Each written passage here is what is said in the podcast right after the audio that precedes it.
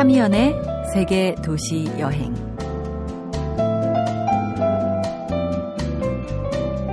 안녕하세요. 참이연입니다. 여행 갈 시간도 돈도 없다는 게 핑계만은 아니잖아요. 굉장히 현실적인 문제입니다. 현실의 벽에 부딪혀서 여행 계획이 난관을 겪을 땐 할일 없이 세계 지도를 펴놓고 가고 싶은 곳에 동그라미를 쳐봅니다.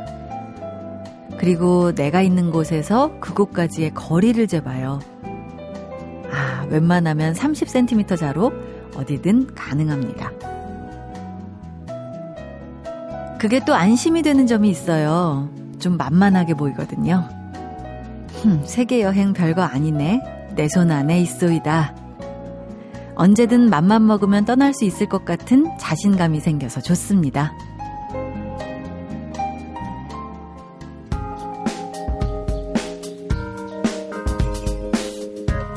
톤스입니다. 공원 여행.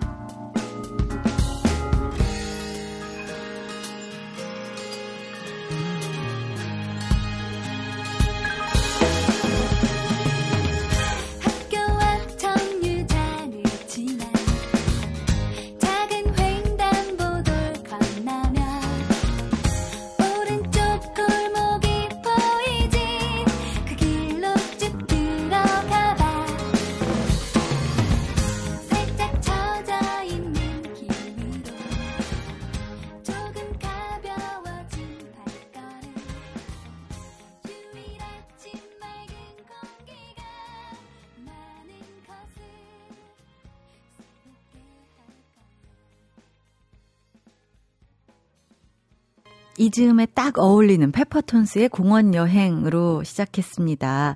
뭔가 멀리 가지 않아도 여행 가는 기분이 드는 요즘이죠. 공원 여행, 아파트 단지 여행, 이런 것도 좋지 않나요?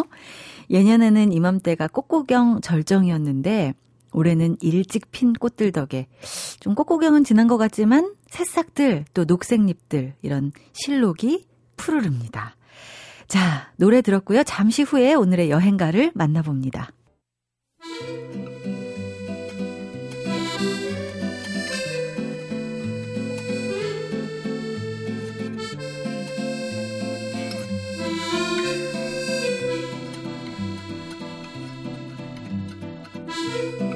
열심히 일한다고 자부하는 사람이 친구에게 물었습니다.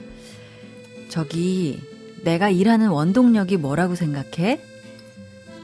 그러자 친구는 한치의 틈도 없이 바로 대답했습니다. 관성이지. 어, 관성은 쉽게 말해서 타성이죠. 타성에서 제법 쉽게 탈출하는 방법, 여행이 아닐까요? 오늘은 여행 전문 기자 이현주 씨 모셨습니다. 어서 오세요. 안녕하세요. 반갑습니다. 반갑습니다. 여행이 일이다 보면 여행이 관성이 되는 경우도 있을 것 같아요. 이현주 씨에게 여행이란 어떤 건가요? 이게 이제 일반적인 사람들의 입장에서는 약간 일상의 탈, 탈출일 텐데요. 두 가지 버전인데요. 네. 밥벌이의 고달픔일 때도 있고요. 아, 네.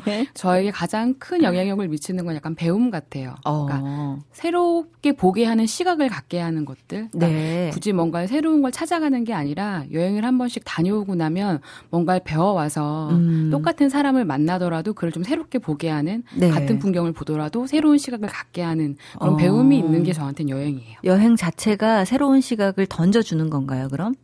여행을 통해서 깨닫고 얻게 되는 게 많아요. 네. 막상 일상에서는 계절이 가는지 잘 모르다가 막상 여행 가면 길가에 펴 있는 꽃 한 송이도 되게 예뻐지잖아요. 네. 그리고 조금 더 게을러지고 여유가 생겨서 그 여유와 게으름을 경험하고 오면 일상이 조금씩 변화하는 것 같아요. 어, 일상에서 느끼는 그 팍팍한 뭔가 잃어버린 것들을 여행이 새로 가져올 수 있는 어떤 에너지를 주는 것 아닐까. 저한테는 그렇습니다. 네, 네. 그렇군요. 이렇게 여행 좋아하시는 분들이 저희 네. 프로그램에 많이 나와 주시는데 네.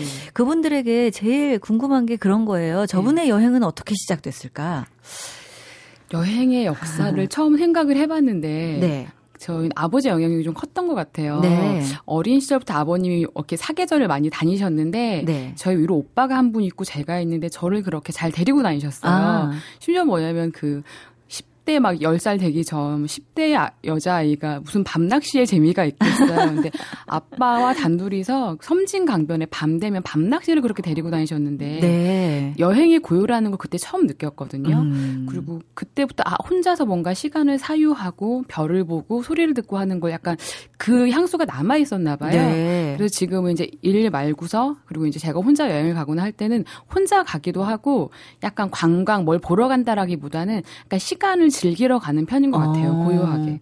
그 영향력 때문이기도 하고 또 이제 제가 2000년도에 여행 기자를 시작을 했거든요. 네. 근데 그때부터 이렇게 여행 잡지사 출장은 다니다 보면 되게 복작복작하고 화려한 데를 많이 가잖아요. 네네. 네. 그때부터 약간 고요하고 혼자 좀 즐길 수 있는 것들을 찾으면서 본격적으로 제 여행이 시작이 된 것 같아요. 어, 저도 사실은 여행을 좋아하는데 그 여행이 저에게는 자극이 되어 주어서 좋은 거거든요. 네. 근데 오히려 반대로 네. 고요함, 사색, 별을 보는 느낌 이런 느낌이 좋아서 여행을 하시는 건가요? 반대로 그러니까 잡지사에 있을 때 처음 그럴 땐 되게 바빴어요. 네. 똑같이 막 예를 들면 똑같이 한 달에 일을 하면 일반 직장인들은 한 달 동안 사무실에 있지만 저희는 막 출장 다녀오면서 비행기 음. 안에서 원고 쓰고 네. 공항에서 막 photographer 바꿔 출장 가기도 하고 네네. 네. 돌아오자마자 또 가고 하면서 여유가 없거든요. 네. 그래서 아 다시 내가 여행을 갈 때는 돌아 이제 제가 많이 돌아다니는 일이었으니까 반대로 음. 좀 고요하게 있을 수 있는 데를 많이 찾아가기도 했고 네. 그리고 요새는 그래서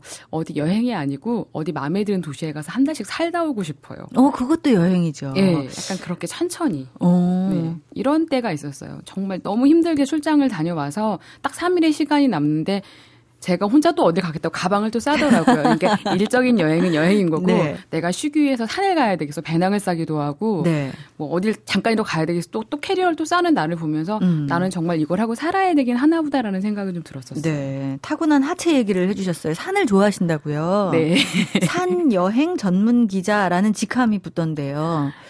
그것까지는 아닌데 보통 네. 그 여기자들이 산을 그렇게 많이 안 다니는데 음. 제가 유달리 좀 산을 좋아하고 네. 일이 아니어도 굉장히 꾸준히 다니는 편이에요. 어. 그래서 약간 뭐 시즌이 되면 사람들이 산 다니는 이현주한테 산기사를 부탁해라 해서 약간 휴가철 되거나 그러면 산기사 네. 의뢰가 유난히 많이 들어오고 그 매달 두세 번씩 꾸준히 산에 가니까 사람들은 음. 그냥 쟤는 산 다니는 여자애라고 아, 많이 보시는 거예요? 거죠. 네. 제가 산을 특별히 좋아하는 이유 중에 또 하나는 네. 제가 산에 다니면 굉장히 착해져요. 아. 그러니까 사람이 순한 풍경을 보면 착해진다 그러는데 네. 저희 선배가 한 말에 제가 정말 그 동감했던 말 중에 하나가 뭐였냐면 월요일이 되면 악마 한 마리가 가슴에 들어온대요. 음. 화요일 되면 두 마리, 수요일 세 마리, 금요일 되면 다섯 마리가 들어와요.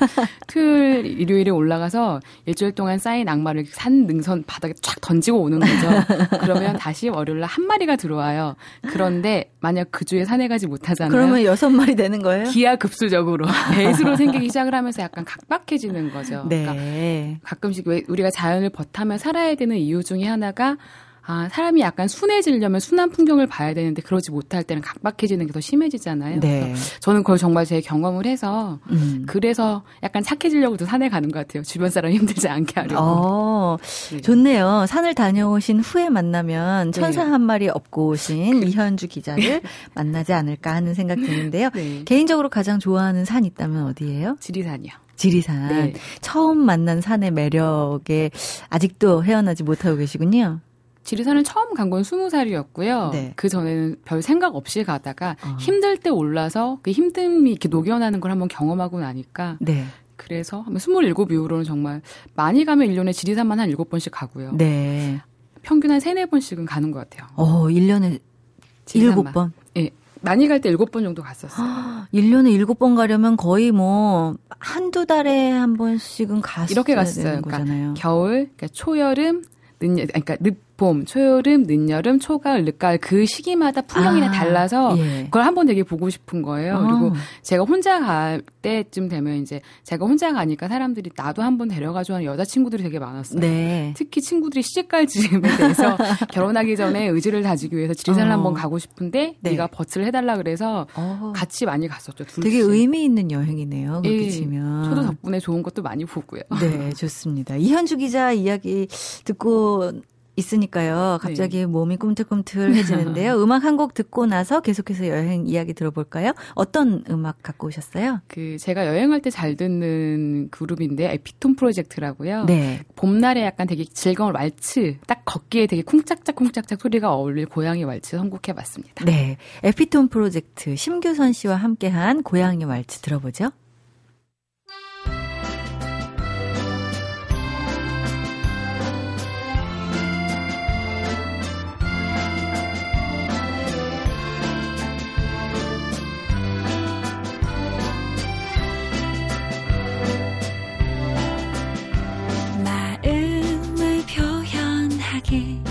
왜 이리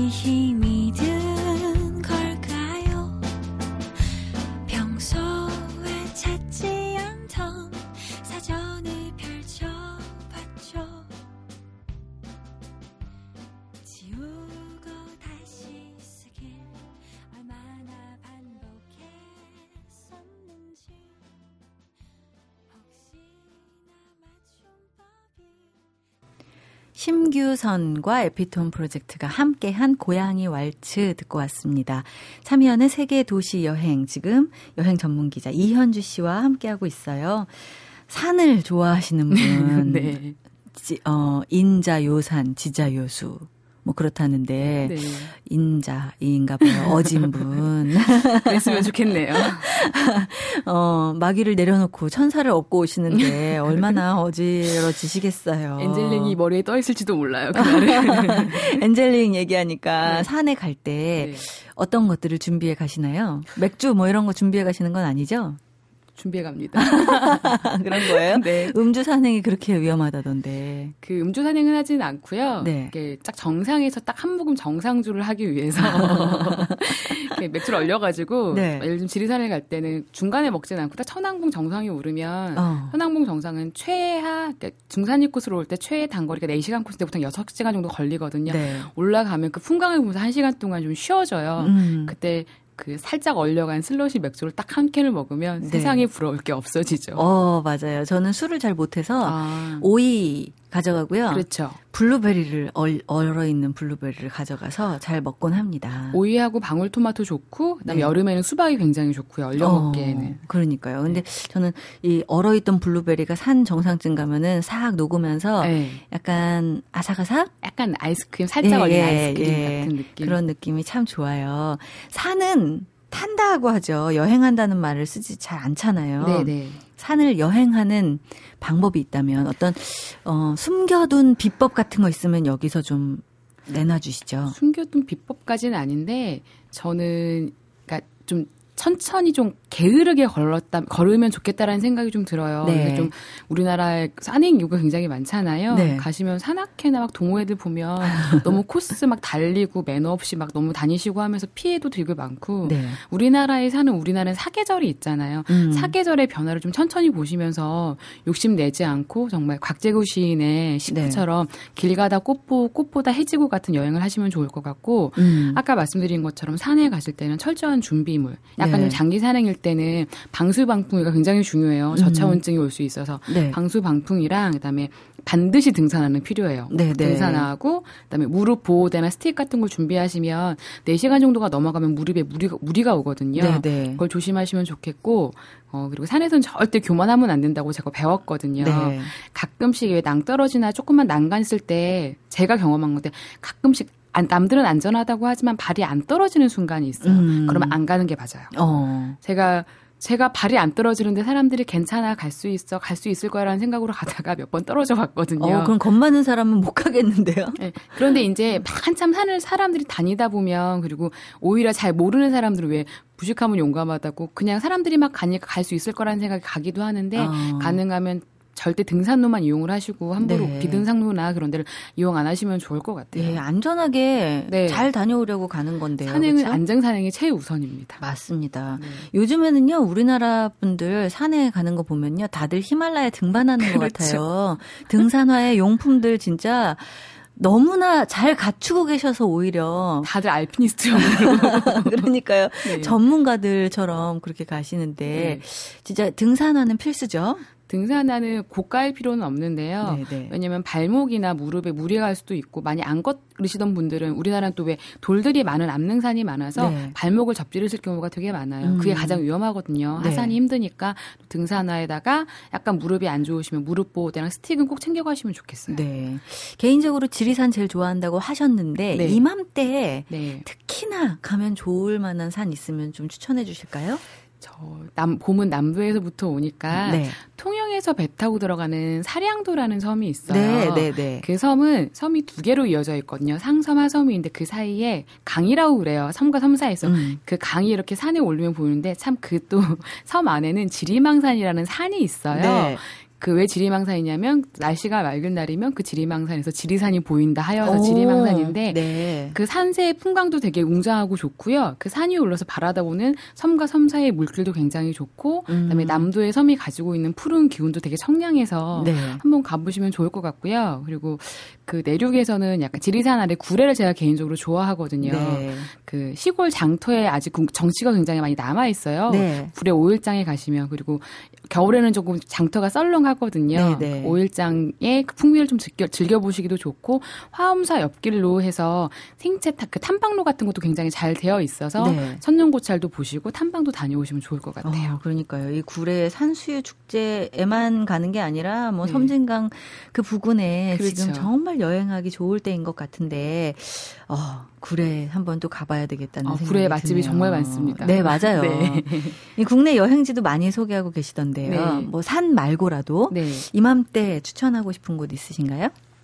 이맘때 제가 얼마 전에 경북 봉화를 다녀왔어요. 네. 근데 새삼 아 봉화가 정말 힐링하기 좋은 여행지라는 생각이 들더라고요. 네. 그산 좋고 물 좋고 원래 그 풍광 좋은 곳엔 과거에 선비들이 많이 모이셨었잖아요. 네네. 네. 그 선비들이 남겨놓은 되게 풍광 좋은 정취들이 아직 남아 있고 어. 정말 깨끗한 자연 지역이어서 그리고 저는 갔을 때 그 봉화가 소나무가 되게 유명해요. 네. 춘향목이라고 하죠. 봉화 어. 춘향면에 나오는 그 우리 억지 춘향이라는 말이 춘향목에서 나왔대요. 네. 이게 최고의 좋은 소나무라고 우기기 시작했다 그래서 춘향목인데 그 춘향목을 걸을 수 있는 그 저기 뭐라 그러지? 오솔길? 아니요. 그 집, 저기 집산지가 아니고 충량목이 쭉 모여 있는 그 길이 있어요. 네. 군락지. 어. 군락지를 걷다 보면 그 생각이 들더라고요. 푸른 기온에도 격이 있다면 어. 춘향목에서 풍겨져 나오는 푸른 기온이 가장 격이 높지 않을까라는 어. 청량하면서 되게 그윽한 기운이 있더라고요. 네. 그 춘향목 그, 웨, 그 웨시버선 길과 이어져 있거든요. 그 길을 네. 걸어 내려와서 춘향명에 있는 제가 만상고택이라는 160년 된 고택에서 1박을 했어요. 네. 그 춘향목 소나무로 지은 집이에요. 음. 고택에서 1박을 하고 그 다음 날은 또 송이버섯이 소나무 뿌리에서부터 사, 살잖아요. 네. 송이로 된 음식을 딱 먹고 나니까 온몸에 푸른 기운을 받아들이는 그리고 네. 봄이 모든 것에 생장하는 기 시기니까 음. 이맘때 가서 그렇게 깨끗한 봄의 푸른 기운을 소나무로 얻어보시면 어떨까 싶어요. 어, 푸른 기운의 격이 있다면 이 말이 굉장히 네. 마음에 와서 꽂히네요. 왜 춘향목은 이렇게 금강소나무잖아요. 네. 그 쭉쭉 뻗기 위해서 스스로 장 가지를 잘라내는 나무래요. 어. 그래서 우리나라의 문화재나 옛날에 그 사대가의 집들은 다 춘향목으로 지었다고 하더라고요. 네, 네. 그러니까 선비의 기계를 닮은 나무래요. 어, 나무에도 격이 있는데 네. 인격 뭐 이런 것도 한번 인격 수양을 위해서라도 추천해 주신 경북 봉화 참 좋겠다는 생각이 듭니다. 네. 조금 전에 송이 말씀해 주셨는데요. 네. 먹방이 요즘에 또 뜨는 추세고요. 네. 여행의 재미 하면 또 먹는 게 빠질 수가 압류, 없잖아요. 네. 맛집, 멋집 굉장히 잘 알고 계실 텐데. 네. 부지런히 먹고 다녔어요. 네. 제일 맛있는 게 어떤 거든가요? 아, 제일 맛있는 건 진짜 우문이죠.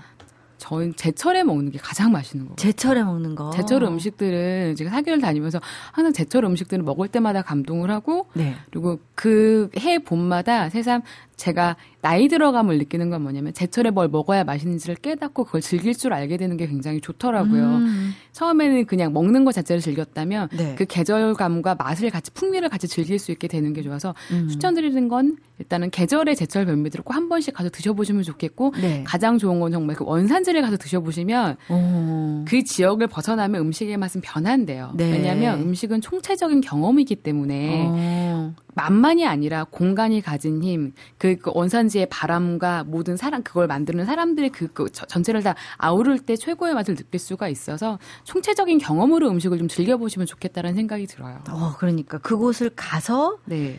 지금 나는 제일 맛있는 것을 먹는다. 지금 나는 제철에 그래서 저는 어디 시장 가서 가면 여쭤보거든요. 어디 주인께서 어머니 지금 뭐 먹으면 좋을까 그러면 지금 이거 좋은 게 이거 먹어봐라고 해주실 때 그걸 먹으면 거의 실패하지는 않은 것 같아요. 어 그렇군요. 네. 원산지에서 제철 음식을 네. 먹는 게 최고군요. 네. 어, 보내드릴 시간이 벌써 돼버렸어요. 아, 그렇군요. 한 곳, 인상적인 곳이 있었다면 그곳을 묘사를 해주시면서, 어, 오늘의 이 시간을 맞춰보면 어떨까 싶은데요. 한 곳 인상적인 곳이라 함은 여행지에서요? 네, 여행지 중에서. 음, 제가 요새 계속 가고 싶은데 못 가는 곳 중에 하나가 지중해에 있는 스페인 아래에 있는 마요르카라는 섬이에요. 네. 제가 그 섬을 갈 때 크루즈를 타고 들어갔었거든요. 음. 그러니까 내가 그 여행지에 들어가지 않고 그 배 위에서 마요르카의 밤 풍경을 보는데 네. 지중해 깨끗한 하늘 위로 저 멀리 대성당의 불빛이 보이고 그 지중해 하얀 집들이 이렇게 불빛이 아련하게 아스마스하게 풍겨져 있는데 그걸 제가 멀리서 바다 위에서 바라봤던 풍경이 굉장히 어. 좋더라고요. 그래서 나중에 허니문을 간다면 거기로 가고 싶지 않을까라는 굉장히 로맨틱했던 기억이 있어서 네. 올 여름에 거기를 한번 가보고 싶은데 그런 음. 기억들이 있는 지중해를 마지막으로 어, 좋습니다. 네. 말씀해 주시니까 마요르카 섬을 꼭 보고 있는 것 같은 네. 기분이 드네요. 올리브도 굉장히 맛있고요. 아, 좋습니다. 네. 자, 이현주 이현주 기자, 여행 전문 기자가 오늘 여기저기 산에도 그리고 마요르카 섬에도 네. 또 경북 봉화에 지리산까지 다 데리고 안내해 주신 것 같은 기분이었습니다. 오늘 고맙습니다. 고맙습니다.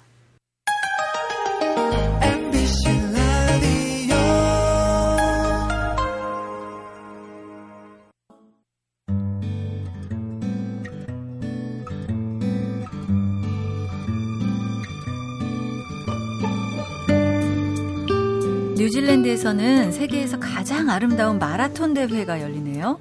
신비로운 호수, 하늘을 찌르는 산, 빙하와 만년설이 어우러진 아우라키 마운트쿡 국립공원이 마라톤 코스라고 합니다. 10km 코스를 달릴까? 5km 코스를 달릴까? 이런 행복한 고민을 하고 싶네요. 김경주 시인 나오셨습니다. 어서 오세요. 안녕하세요. 마라톤 해보신 적 있으세요? 아, 저는 아직 한 번도 경험한 적이 없습니다. 하지만 어. 한번 정도는 꼭 한번 시도해보고 싶은 인생의 잘하실 것 같은 생각이 들어요. 아니요, 저는 의외로 그 오래 뛰는 거에 대해서 어. 좀 이렇게 그 자신이 없는 사람이에요. 아 네. 그래요? 한 번 정도는 꼭 시도해보고 싶은. 어, 네. 자기를 단련해 볼 수 있는 그런 운동인 것 같아요. 근데 사실 저는 마라톤 연습 한 번도 안 해보고서도요, 그냥 10km는 달려지더라고요. 아, 해보셨어요? 좀 마라톤으로 해본 건 아니고요. 오. 어. 사람들 마라톤 이렇게 연습하는 사람들 쫓아서 이렇게 강변에서 제가 그냥 뛰어봤거든요. 아. 근데 사실 10km 그렇게 힘들진 않더라고요. 평상시에 유산소 운동을 좀 하시나 좀, 좀. 하고 아. 있어요. 그렇다고 해서 저는 마라톤 생각도 안 했었는데 그래서 아 내가 마라톤에 소질이 있을지도 몰라 막 이런 어, 생각을 아니, 한 적도 있습니다. 체형이 굉장히 좀 잘 뛰실 것 같아요. 네, 저 뛰는 짧은 거. 반바지도 잘 어울리실 것 같고. 그, 그렇죠, 좋아해요. 자 오늘은 어디로 가볼까요? 네, 저, 오늘은 그 리버풀의 도시. 음. 어, 아 비틀즈의 도시 리버풀로 한번 가보겠습니다. 비틀즈의 도시 리버풀. 예, 예. 저 폴 매카트니 온다는 이야기를 듣고서 아. 어찌나 설레던지요. 그렇죠. 어, 리버풀로. 저 리버풀은 못 가봤어요. 아, 안 가보셨어요? 네네. 리버풀은 사실은 큰 도시는 아니잖아요. 네. 사실 맨체스터 시티에서 한 두 시간 남짓해서 음. 달릴 수 있는 작은 항구 도시인데 네. 뭐 워낙 뭐 비틀즈를 통해서 알려지기도 했지만 음. 사실은 비틀즈를 제외하고도 네. 그 비틀즈를 꼭 꺼내지 않더라도 리버풀만이 가지고 있는 어떤 매력들이 있는 도시거든요. 음. 그래서 어, 그러니까 굉장히 화려한 볼거리를 생각하고 리버풀에 오신 분들은 네. 의외로 조금 어 이렇게 심심하지 밋밋하지 음. 이런 생각을 많이 하시는데 음. 사실 리버풀이 가지는 매력이 되게 많다고 생각을 해요. 네. 일단은 뭐 저는 일단 개인적으로 너무너무 축구를 좋아하고 리버풀의 음. 어, 팬으로서 네. 팬심으로서 뭐그 어. 안필드라고 하는 홈그라운드 네. 경기장을 한번 가보는 게 늘 꿈꾸고 있는데 가보셨어요? 아니 저는 안필드 경기장에서 경기를 못 봤어요. 아. 사실은 함부르크의 아레나 경기장에서는 봤는데 네. 거긴 못 봤는데 저도 음. 리버풀에 오래 머물지는 못했어요. 사실 네. 아주 짧게 머물렀던 경험이 있는데 네. 그 런던 하면 제가 어, 예전에도 한번 말씀드린 것 같은데 항구 도시들이 가지고 있는 그거 그 나라들이 가지고 있는 섬나라들이 가지고 있는 특징 중에 하나가 그 런던 아이, 그러니까 음. 도쿄 아이처럼 음, 그 음. 그 박람차, 네네, 빙빙 도는 대관람차, 네, 대관람차가 되게 하셨었죠. 많다고 그랬잖아요. 네. 역시나 리버풀도 리버풀 아이라고 하는 대관람차가 있습니다. 아 그래요? 네, 그래서 음. 런던 아이는 굉장히 크잖아요. 네. 근데 리버풀 아이는 무슨 작은 그 놀이공원에 있는 그 대관람차처럼 아. 생겼는데 이게 너무 동화스러워요. 어. 타면. 그래서 어. 그 빙빙 돌면서 리버풀을 한번 어리둥절하게 음. 허공에서 보는 느낌이 네. 저한테는 되게 큰 매력이었었고. 그 안에는 비틀즈 노래가 나오나요? 자기가 이어폰으로 준비해 가야겠죠. 네. 그렇겠군요. 네. 영국은 사실 어 지역마다 좀 색깔이 확실히 다르잖아요. 그렇죠. 쓰는 말도 다르다면서요. 네. 근데 이 리버풀은 어떤 느낌이라고 생각하면 좋을까요? 일단 뭐 전통적으로는 리버풀 같은 경우는 뭐 중세 때부터 어떤 영향을 좀 있는 도시이기도 한데 네. 어, 어떤 중세의 느낌을 강하게 느끼기보다는 사실은 리버풀은 좀 현대성들이 좀 더 강해요. 음. 그러다 보니까 뭐 그 범죄 심리학이라고 부르는 그런 어떤 전공의 학문도 네. 런던 내에서 유일하게 리버풀에서 굉장히 발달하고 있는 걸로 알고 있고 아, 또 스포츠 경영학이랄지 어. 이런 그러니까 약간의 현대적인 네네. 측면에서 어떤 그 학적 체계도 상당히 발달했고 물론 리버풀 대학은 훌륭한 대학이기도 하지만요. 네. 그래서 이런 것들이 좀 있고 음. 개인적으로는 리버풀의 가장 커다란 매력이라고 한다면 저는 가로등을 이야기하고 싶어요. 가로등이요? 네. 저는 개인적으로 세계를 도시를 다니면서 음. 그 도시에 도착할 때마다 가로등 모양을 좀 유심히 음. 보는 습관이 있어요. 그래요. 네. 그러니까 어 사실 우리나라는 상당히 좀 멋스럽지가 않다라는 생각을 음. 많이 하는데 일단은 그 근대 초기만 해도 리버풀은 가스등이었죠. 네네, 가스등이었었고 네. 수은 등이었다고 음. 하던데 지금은 가스등이나 수은 등은 아니지만 그 모양의 외형은 여전히 너무너무 매력적이에요. 어. 그래서 그 런던에도 템즈강 주변에 어, 뭐 어떤 그 멋있는 가로등이 있긴 한데 네. 어 그건 약간 장식적 개념이라면 리버풀은 음. 어느 골목을 가더라도 이 어떤 근사한 가로등들이 있습니다. 어, 그래요? 예전에 제가 10대 시절에 그 꿈꿨던 아까 소원, 에, 지난주 소원 이야기를 하셨었는데, 네, 네. 어, 저는 그 가로등 밑에서 이별해 보는 게, 그 뭐, 겨울에 가로등 불빛 밑에서 이별해 보는 게좀 작은 어. 소망이었던 시절이 있어요. 어, 그래요? 해보신 적 있어요, 그래서? 시도를 해봤는데 이별을 잘 안 해주더라고요. 아, 그런 거예요. 늘 드라마 보면 이게 가로등 밑에서 멋진 이별을 하잖아요. 네네. 그래서 네. 아, 리버풀은 정말 연인들이 가로등에 기대어서 음. 이렇게 잠시 어, 집으로 돌려 보내기 전에 연인들과 나누는 어떤 그 연인의 미래라나 어떤 미, 그 어떤 속삭임들이 어. 너무 너무 그 저는 저녁 무렵에 네. 예뻤던 기억이 많아요, 사실은. 가로등을 보고 다니시는지는 몰랐어요. 왜냐면 제가 왜이 이 이야기를 하냐면 저는 이제 도시를 하나씩 갈 때마다 그냥 눈에 들어오는 것들을 사진에 찍기 시작해요. 그러면 그거를 이렇게 뭐 오늘은 뭐 다리가 좋다 그러면은 이렇게 다리들을 막 다니면서 뭐 찍곤 하고요. 그러는데 한 번은 파리에 갔는데 이 가로등이 음. 너무 예뻐 어, 보이는 어, 거예요. 예, 네. 그래가지고 그 가로등을 막 찍고 다닌 적이 있거든요. 근데 그렇게 한번 찍고 보니까 너무너무 멋있는 사진이 된 거예요. 제가 사진작가 아닌데도 예. 아, 전시를 할 만큼 전혀 아니고요. 그래서 이렇게 어떤 한 가지 테마를 정하는 게 좋겠다 이야기하면서 가로등 이야기를 제가 네. 하, 했었던 적이 있었거든요. 그렇죠. 사실 정말 여행을 근사하게 하시는 방식을 말씀해 주셨는데, 음. 그러니까 전체를 다 안다는 건 여행에서 되게 조금 무모한 생각 네. 같다는 생각을 많이 해요. 그래서 네. 어떤 테마 하나 음. 그리고 이 도시에서 내가 어떤 꽂히는 것 음. 하나 정도에 대해서 푹 빠질 수다 없는 것도 사실 네. 여행에 되게 중요한 어떤 진실들을 음. 뭐한 번씩 느끼게 하는데 네. 어, 저 같은 경우 이제 창문이랄지 어. 떤 베란다 네. 이런 것들에 대해서 이제 조형적 관심이 많아요. 그러니까 어. 어, 창문이란 건 건축을 설계를 할 때 밖에서 안을 들여다보고 안에서 밖을 보는 어떤 소통과 네. 교감의 역할이잖아요. 네. 그래서 동양식 창문의 구조랄지 서양, 음. 서구의 건축의 창문의 구조를 보면 음. 되게 어떤 은밀한 사생활들이 어, 훔쳐보고 싶은 어떤 느낌이 들 만큼 예. 그런 호기심이 들 때도 있고 어. 아니면 아, 어떤 폐쇄적인 느낌이 드는 그래서 네. 창문의 모양과 베란다의 모양을 보면 어. 그 도시의 사람들의 어떤 심리적인 어떤 안정도랄까 네. 그런 것들이 보일 때가 있더라고요. 그래서 어. 주변에 이제 사진 찍는 분에게 창문 사진만 한 천장 만장 찍어서 음. 나중에 전시해도 되게 근사할 네. 것 같다라고 이야기도 해본 적이 있는데 그런 어. 측면에서 어떤 테마 여행이 저한테 또 이 리버풀은 가로등이었던 거죠. 네. 네. 리버풀의 가로등 멋있을 것 같고요. 리버풀 이야기를 하면 아무래도 비틀즈 이야기를 그렇죠. 이 할 수밖에 없죠. 예. 리버풀 못 가봐서 저는 그 비틀즈에 대한 그 마음을 어. 런던 에비로드에서 그냥 달래고 말았어요. 뭐 요즘에 리버풀 박물관도 있고 해서 네. 기본적인 건 있지만 사실 제가 지금 그 번역을 한 걸 하고 있는데 네. 이존 레논 평전에 오. 해당하는 책을 하나 번역을 오랫동안 해왔어요. 한 2년 네. 가까이. 근데 네. 그 책을 보다 보니까 또이 존 레논이랄지 비틀즈의 초기 멤버, 초기 시절에 네네. 네. 리버풀에서의 어떤 삶이랄지 일상들이 네. 너무 많이 있는 거예요. 그러다 어. 보니까 더욱더 리버풀이 또 이렇게 노스탤지어가 생기더라고요. 그러게요. 가장 좀 인상적이었던 거 있으면 좀 소개 부탁드릴까요? 사실 비틀즈가 리버풀에 와서 유명해진 것 보다는 함부르크에서 공연을 하면서 리버풀에 와서 이제 알려지기 시작을 네네. 했고 네. 미국에 가서 굉장히 알려졌지만 네. 어, 이 리버풀은 사실 비틀즈 10대를 이야기할 때 빼놓을 수 없는 음, 곳이잖아요. 네. 그래서 이 존 레논이 멤버들을 모으고 음. 그리고 초기에 뭐 비틀즈스라는 어떤 그 그룹을 만들어가면서 네. 어, 아주 그 왕성하고 에너지 가득한 그런 음. 좋은 거치로서도 그때 당시에 음악적 활동들이 많이 녹아 있는 것들이 이제 흔적들이 리버풀에 되게 많은데 네. 어 재밌는 게 그존 레논의 어떤 그 평전을 하다 보니까 비틀즈의 아니 그 리버풀에서 어떤 경험 중에 네. 그 10대 시절에 10대 후반 시절에 이제 그 음악을 하고 밴드를 라이브 밴드를 언더그라운드 밴드를 하는데 음.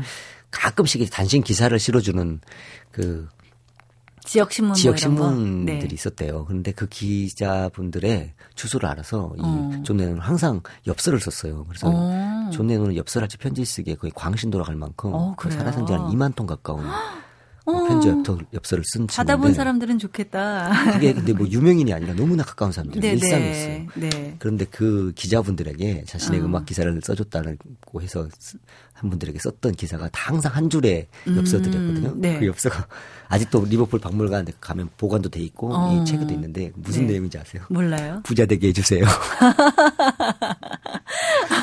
정말 이게 어. 딱한 줄이에요. 부자 되게 네. 해주세요. 어. 근데 저는 그게 60년대에 비틀즈의 멤버인 존 레논의 어떤 솔직한 생각이었다고 생각이 들고 어, 위트라는 생각이 네, 너무 위트도 드는 거예요. 그래서 야, 이 친구는 정말 위트가 있고 어. 끝까지 유머를 잃지 않는 어, 방식이었구나. 나중에 자유랄지 평화 운동을 했지만 네네. 아, 이렇게 좀 역시 씨앗들은 어.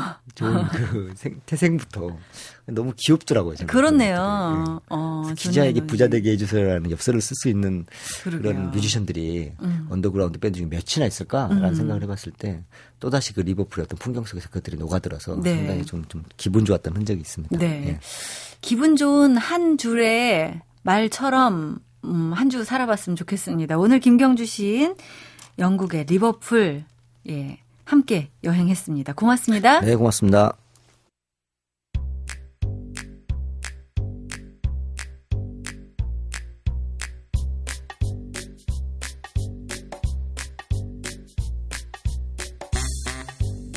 프랑스의 사회학자 다비드 르 브르통은 그의 책 걷기 예찬에서 이렇게 말합니다.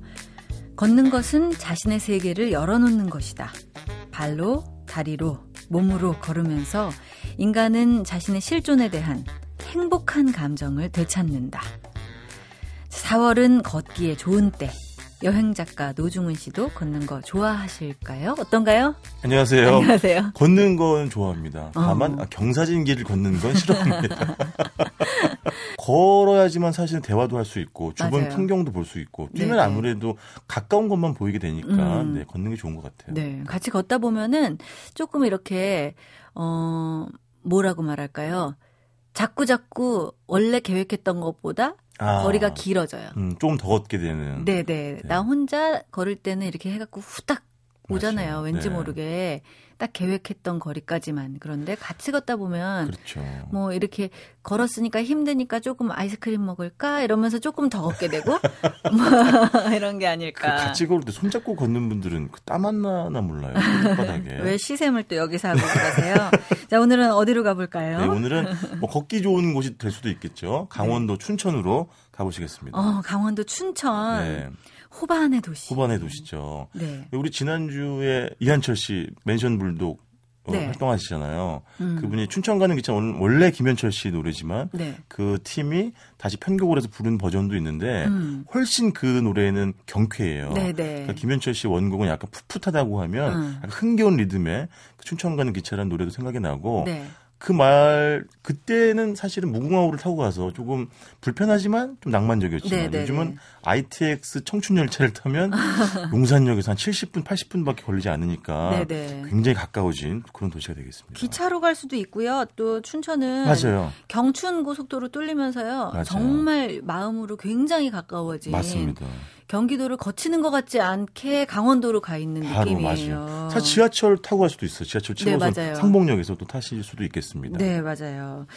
자, 이 춘천에는 저는 먹으러 많이 갔었는데요. 네. 예, 닭갈비도 있고 막국수도 있고 제가 좋아하는 게 가득 그렇죠. 있어요. 그래서 네. 괜히 강원도 음식이 맛있는 것 같은 맛있죠. 편견을 갖게 돼 버리는 네. 이게 편견인지 그냥 진짜 사실인지는 모르겠지만 저는 사실이라고 생각합니다. 저는. 예, 네. 편견으로부터 비롯된 네. 사실인 것 같아요. 예, 그런데 여기서는 춘천에서는 네. 뭐 호수 말고 네. 구경할 거 뭐가 있나요? 일단 시장으로 모시겠습니다. 시장이요. 네, 여기 춘천 중앙시장이라고 있는데요. 네. 춘천에 들어선 최초의 전통 시장이 되겠습니다. 네. 우선 반백년이 넘은 시장이고요. 음. 지금은 이제 어, 낭만 시장이라고 불리는데 네. 210여 개의 점포가 있고요. 네. 왜 요즘 그 전통 시장에 뭐 근, 현대화 사업 이래 가지고 음. 재미있는 시장들이 많아졌잖아요. 네. 여기 춘천 중앙시장도 재미있는 요소들이 많아졌습니다. 뭐예요? 뭐 간판도 이쁘게 좀 치장을 했고요. 네. 그다음에 벽화 같은 것도 그려놨고요. 어, 지금도 하는지는 모르겠지만 예전에는 뭐 한 달에 한 번씩 그 시장 통로에다가 스크린을 설치해가지고 영화도 음. 상영을 하고 또 야간 전통시장 뭐 그런 기획 이벤트도 예. 열려가지고 많은 분들에게 인기를 끌고 있는데요. 네. 어, 여기에 이제 2층에 가면 그 카페가 있는데 음. 카페에 가면 그 시장을 둘러볼 수 있는 지도 같은 것도 얻으실 수가 있고 아. 또 시장이 한눈에 내려다 보여요. 그 창문을 통해서 네. 그 휴게소이자 또 시장을 구워볼 수 있는 전망대 역할을 하는 곳이 참 좋고요. 네. 일단 시장은 저렴하잖아요. 음. 예전에 특히 춘천 분들은 이 중앙시장에 대한 추억이 네. 뭐 설이라든지 뭐 추석이 되면 여기서 이렇게 뭐 때때 옷 같은 거 명절 음. 옷 여기서 많이 구입을 하셨대요. 네. 저도 예전에 가가지고 어, 스카프랑 모자 이런 걸 사가지고 후배들 나눠줬는데 정말 저렴하더라고요. 어, 뭐 몇천 원 단위 이렇게 하니까. 네네. 그래서 저렴한 물건도 구입하시고 또 독특한 제 여기 설치 미술 같은 것도 있는데요. 네. QR 코드가 돼 있어가지고 음. 휴대폰을 이렇게 갖다 대면은 그 미술 작품에 대한 정보가 또 이렇게 뜨기도 합니다. 어. 그래서 그런 재미난 요소들을 많이 갖추고 있는 곳이 낭만 시장이 되겠습니다. 예. 이름을 전통 시장이라고 해서 그렇지 요즘에 네. 전통 시장은 현대화해가지고 정말 그렇게 어, 스마트폰과 맞아요. 함께 이렇게 많은 정보를 얻을 수 있는 것들을 많이 만들더라고요. 맞아요. 그 젊은이들의 발길을 많이 유치한다는 측면에서 참 저는 긍정적으로 생각을 하고 있습니다. 네, 네. 그런 것 같아요. 춘천 하면은 그냥 완전히 이렇게 호수 이런 것만 생각했던 이렇게 저처럼 네. 외지인이 시장을 둘러본다면 춘천의 그 곳곳을 그럼요. 돌아볼 수 있을 것 같다는 생각이 드네요. 그 시장 또 주변에 재미있는 골목들이 있어요. 자 이제 한번 걸어 보실 텐데요. 네. 예를 들면 뭐 시장 주변에 닭갈비 골목도 있고 어. 간식 골목도 있고요. 간식 골목이요? 네, 그러니까 예전에 뭐 떡볶이 이런 거 파는 떡볶이, 건가요? 튀김 만두 이런 어. 아주 조그마한 분식집들이 몰려 있는 곳들이 있고요. 네. 그다음에 여기 뭐 망대 골목이라 그래가지고 음. 이 망대 골목은 왜 우리 그 예전에 그 화재를 감시하기 위해서 야산 위에 세워졌던 망대가 있다 그래가지고 망대 음. 골목으로 불리거든요. 그 망대예요. 네. 네. 근데 이게 그 저 중앙시장에서 멀지가 않은데요. 네. 이 길들이 보통 뭐 망대길, 망대 골목, 아리랑길, 약사리 고갯길 이렇게 이어집니다. 음. 이 길들이 일단 들어가시게 되면 정말 시계바늘이 한 30년 전으로 거꾸로 음. 돼 돌아간 듯한 느낌이 들고요. 네. 아주 풍경은 어떻게 보면 누추할 수도 있는데 어. 정감 있죠. 이렇게 어. 양철 지붕 같은 것도 있고요. 네. 계단이나 골목길들이 정비된 것들이 아니라 그때그때 필요에 따라서 뭐 늘어나기도 하고 뭐 줄어들기도 해도 해서 예. 길이 삐뚤삐뚤해요. 어. 그러니까 정확하게 뭐 이렇게 딱딱 나눠지는 게 없어요. 음. 그리고 아주 오래된 구멍가게가 여기 하나 있는데 여기 이제 그 사진 동호회 분들이 가서 사진도 많이 찍는 곳인데 네. 이런 데서는 뭐 우리가 비싼 아이스크림 먹는 게 아니라 하드를 먹어야죠. 어, 네, 그렇죠. 이렇게 쭉쭉 이렇게 빨아먹는 그런 걸 먹어야죠. 그러면서 네. 그뭐 친구들하고 얘기 나누는 게 좋고 음. 근처에 정자도 있는데요. 네. 정자를 정자에 이렇게 벌렁 들어 누워가지고 음. 좀그 여유로운 시간을 보내기 좋은 그런 또 골목길들이 여기 있습니다. 그렇군요. 저는요, 왜 이렇게 골목길이 좋은지 모르겠어요. 저도 그래요. 이렇게 막 큰 길 이런 것보다요, 왜 어릴 때 그러고 잘 놀았거든요. 이렇게 의자 세워놓고 이렇게 입을 쫙 덮어갖고 그런 데 이렇게 숨어갖고 놀고 뭐 이런 거 있잖아요. 아. 그런 기분이 이런 네. 골목길을 가면은 뭔가 그렇게 노는 기분이 어렸을 때 그 느낌이 되살아나는 거예요. 그러면은 이 골목길 한번 걸어보시죠. 어, 네. 망대 골목. 네, 망대 골목. 네. 예전에 그 화가 박수근 선생도 이 근처 이 골목에서 막노동으로 음. 또 생활을 했다는 그런 얘기도 전해집니다. 어, 제가 네. 생각한 그 골목길의 느낌과 박수근 선생님의 그림 느낌이 네. 딱 맞아떨어지네요. 아, 네. 가봐야 되겠어요. 네, 네. 또 소개해 주실 곳이 있나요? 아까 말씀하신 것처럼 춘천 호반의 도시죠. 음. 물안개가 뭐 시도 때도 없이 핍니다. 네. 뭐 공지천도 있고 아, 뭐 공지천도 있고 하지만 의암호도 있죠. 네, 네. 근데 네. 제가 소개해 드리고 싶은 거는 세월교라고 하는 다리가 있는데요. 네. 이게 소양강댐 하류에 있는 다리입니다. 네. 여기가 정말 물안개가 많이 피고요. 어. 특히 되게 물이 차가워요. 네. 그래서 춘천 시민들은 여름에 피서 많이 하러 가시고 어. 또 물고기도 많이 잡혀서 네. 강태공들은 낚시 포인트로 아주 어 좋아하는 곳인데요. 음. 여기 물안개는 뭐 아침에도 피고 저녁에도 피지만 아침에 제가 보기엔 훨씬 더 멋있더라고요. 네. 그러면 정말 짙게 핀 날에는 코 한 찹도 안볼 때도 있거든요. 어. 근데 그거보다는 좀 덜 피어 올랐을 때 네. 약간 안개 속에 뒤에 뭔가 스물스물하게 보일 때가 어. 가장 아름다운 것 같아요. 언뜻, 그때는 언뜻. 맞아요. 예. 그때는 그야말로 동양의 어떤 수묵 담채와 네. 수묵화를 한편 한점본 듯한 그런 느낌이 납니다. 어. 사실 저는 예전에 아주 아기 때 네. 김포공항 근처에 살았었거든요. 어, 전 지금도 근처에. 아, 그래요? 네. 근데 거기는 또 유난히 안개가 잘 껴요. 아, 네네. 네. 한강변이기도 하고 그래서 네. 어렸 어릴 적이 잘 생각나는데 춘천 맞아요. 가면 그런 느낌이 들지 않을까 하는 생각이 드네요. 네, 맞습니다.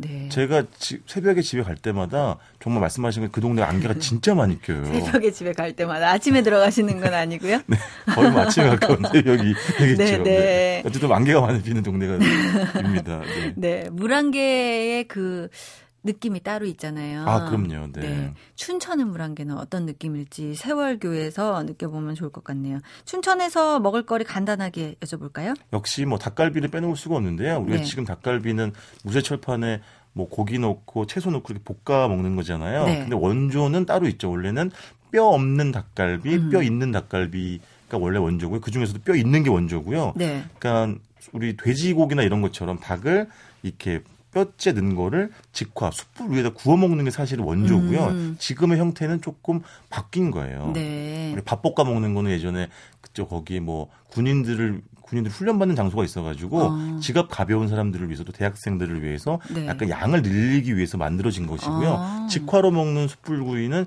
정말 닭고기인데요. 진짜 고기 훈연의 향이 잘 배어 있고 근데 주의하실 점은 직화기 때문에 잘 눌어 붙습니다. 네. 그래서 빨리빨리 뒤집지 않으면 같이 간 여자친구에게 타박을 들을 가능성이 많다는 점 말씀드리겠습니다. 부지런한 사람이 더 맛있게 먹을 수 있는 닭갈비 네. 이야기까지 강원도 춘천으로 가봤습니다. 오늘 고맙습니다. 고맙습니다.